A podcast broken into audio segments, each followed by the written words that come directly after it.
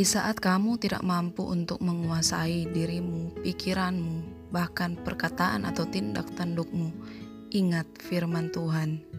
Di saat kekhawatiran, ketakutan, bahkan kegelisahan datang kepadamu, ingat firman Tuhan.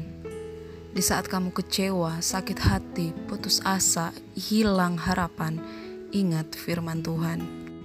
Karena firman Tuhan yang akan menerangi setiap kehidupan kita. Dalam Yohanes pasalnya yang kesatu ayatnya yang kesatu di sana dikatakan, pada mulanya adalah firman. Firman itu bersama-sama dengan Allah dan firman itu adalah Allah. Seorang pencipta tahu akan ciptaannya, seorang pencipta mengerti akan ciptaannya. Allah tahu akan kita, Allah mengerti akan kehidupan kita.